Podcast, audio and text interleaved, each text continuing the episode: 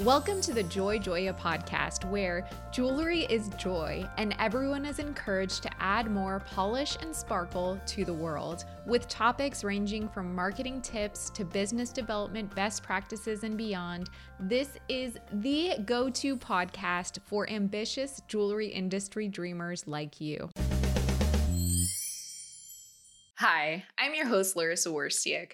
Through this podcast, I aim to empower and inspire jewelry entrepreneurs and professionals so they can thrive while adding more beauty to the world. I'm passionate about digital marketing for jewelry brands, and I'm excited to share my passion with you. As we all know, jewelry is joy, so I'll gladly seize any opportunity to talk about it. This is episode 190, and you're checking out a weekly segment of this podcast called The Gold Mine, which is a more intimate, personal, and brief take from me about a topic of my choosing, but typically in the categories of entrepreneurship, growth, mindset, as well as my own personal observations about the industry. If you're new to this podcast, welcome. You can get interviews and business development and marketing tips on Sundays and the gold mine with me on Wednesdays. If you're a return listener or viewer, thanks so much for following along. This week's topic is all about the three most common big picture strategy related issues that I see with jewelry brands today. So, I want to personally share the following three things. What are these most common marketing issues? Why do I think they're happening? And how are they related to the jewelry industry specifically? And then what are some things that can be done to overcome them? Again, these are more like strategy related, big picture, really macro. So I'm not talking about like, I see a lot of jewelry brands aren't getting enough likes on Instagram or something, which to me is like a very micro problem. These are very big picture things if you are a solopreneur or a small business owner, don't go away. Don't just leave because even though these are very macro and they are definitely problems that like bigger companies have, I think that even the small solopreneur or the small business owner um, can experience these things and that I, I see it very often. So it's not exclusive to a certain company size or a certain business owner type. These are just things I see across the board in, in the industry in general. So, the first thing that I see more and more, especially with the rise of the gig economy and the availability of freelancers and people who want to do kind of like piecemeal gig based work is that for many jewelry brands today, many different sizes, types, etc., marketing efforts are becoming very siloed. So, uh, for a solopreneur, maybe they are hiring one person on Fiverr to do this, they have an intern to do this, they work with someone on Upwork to do this and they have a few different like providers that they work with. Um be just and and i'm not saying it's bad. I mean i think it's great to have a strategy where you're really like nimble and flexible and you can kind of work with all these different people as needed as you scale until you're at the point and you can hire an employee. And then talking to a big company sometimes their internal teams are so overloaded with like the day to day, especially when it comes to marketing demands. Pressure to keep up is so high, marketing is constantly changing they're just kind of in there treading water. So they do sometimes bring on outside freelancers to take on like very specialized and specific tasks. So this is, again, not exclusive to a size of a company, to a type of a jewelry company. Okay, so they're siloed, things are happening kind of like in buckets. Here's the problem with this there sometimes be, ends up being a misalignment. Not everyone is following an aligned strategy because they're kind of working on their own. And then um, whoever is like leading the marketing charge, perhaps they're not considering like how all these moving parts are working together because they kind of take for granted that they should be working together.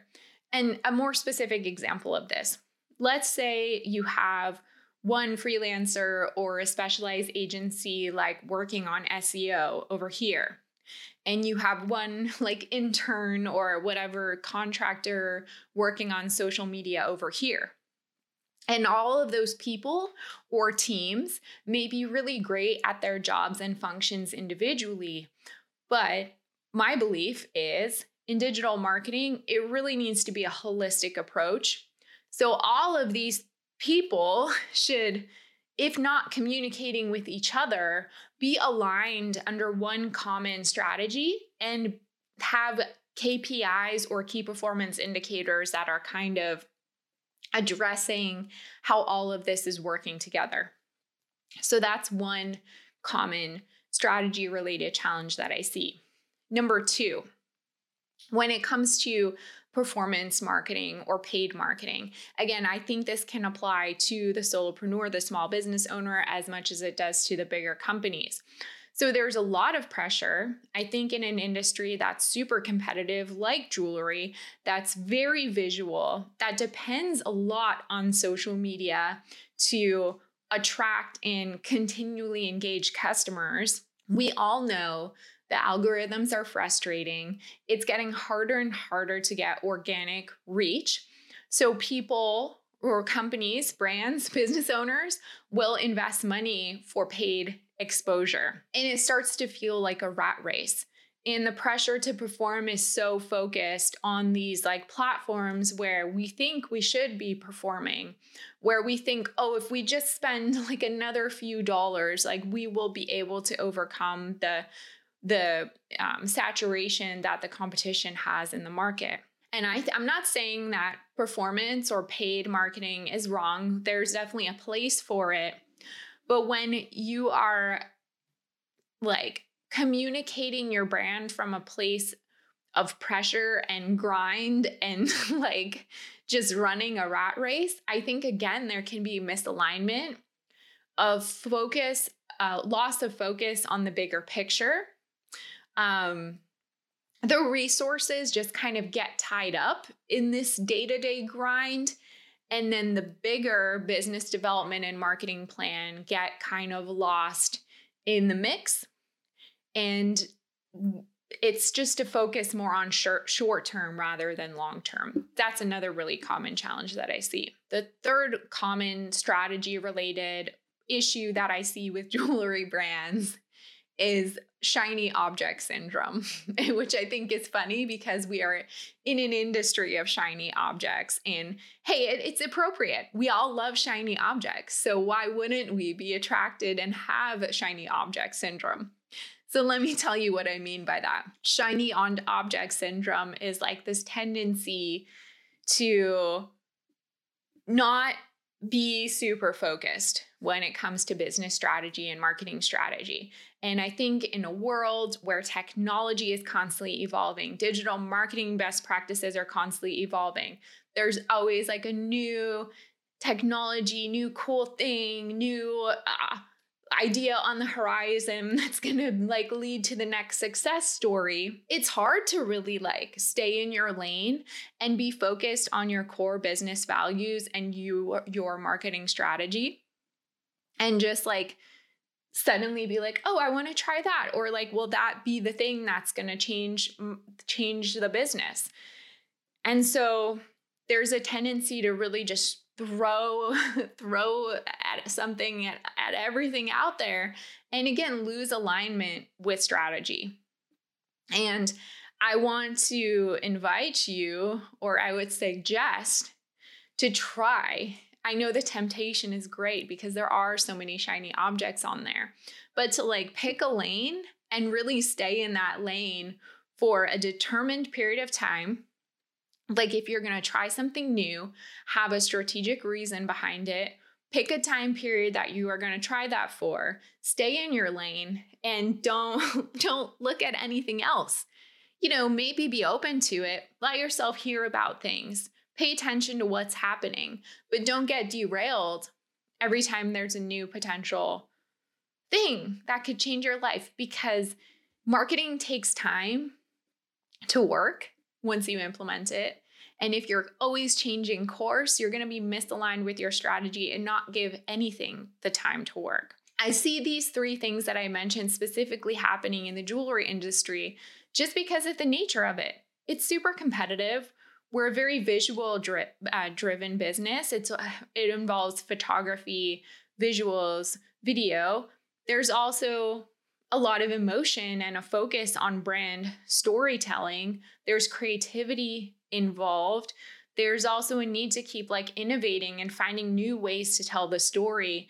And I think that this industry is just like prone to getting caught up in these like strategy related issues. Can you relate to any of these things that I said? Do you find that you sort of get caught up in either dealing with silos or maybe you're not even aware that there are silos and and now you're like, "Oh yeah, I do have kind of all of these really bucketed things going on." Or I do feel like I'm kind of caught up in the rat race of marketing. Or I do kind of like always find myself looking at the next greatest thing or being distracted by new practices and technology. What can you do to overcome some of these issues? I think it just requires having something documented like a north star of your business, not just with marketing, but with your business strategy in general, and making sure to keep revisiting this. Like, this is what we do, this is who our audience is, this is how we do it, this is how we do it.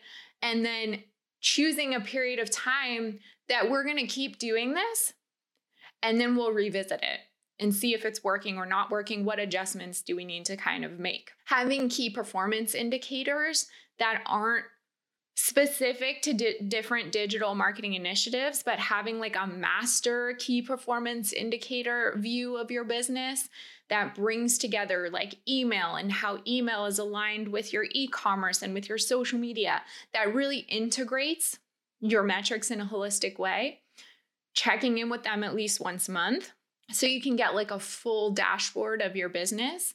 And then again, committing to something before you decide to make a change and making sure that any changes you make are driven by strategy and not by whim or intuition or feeling.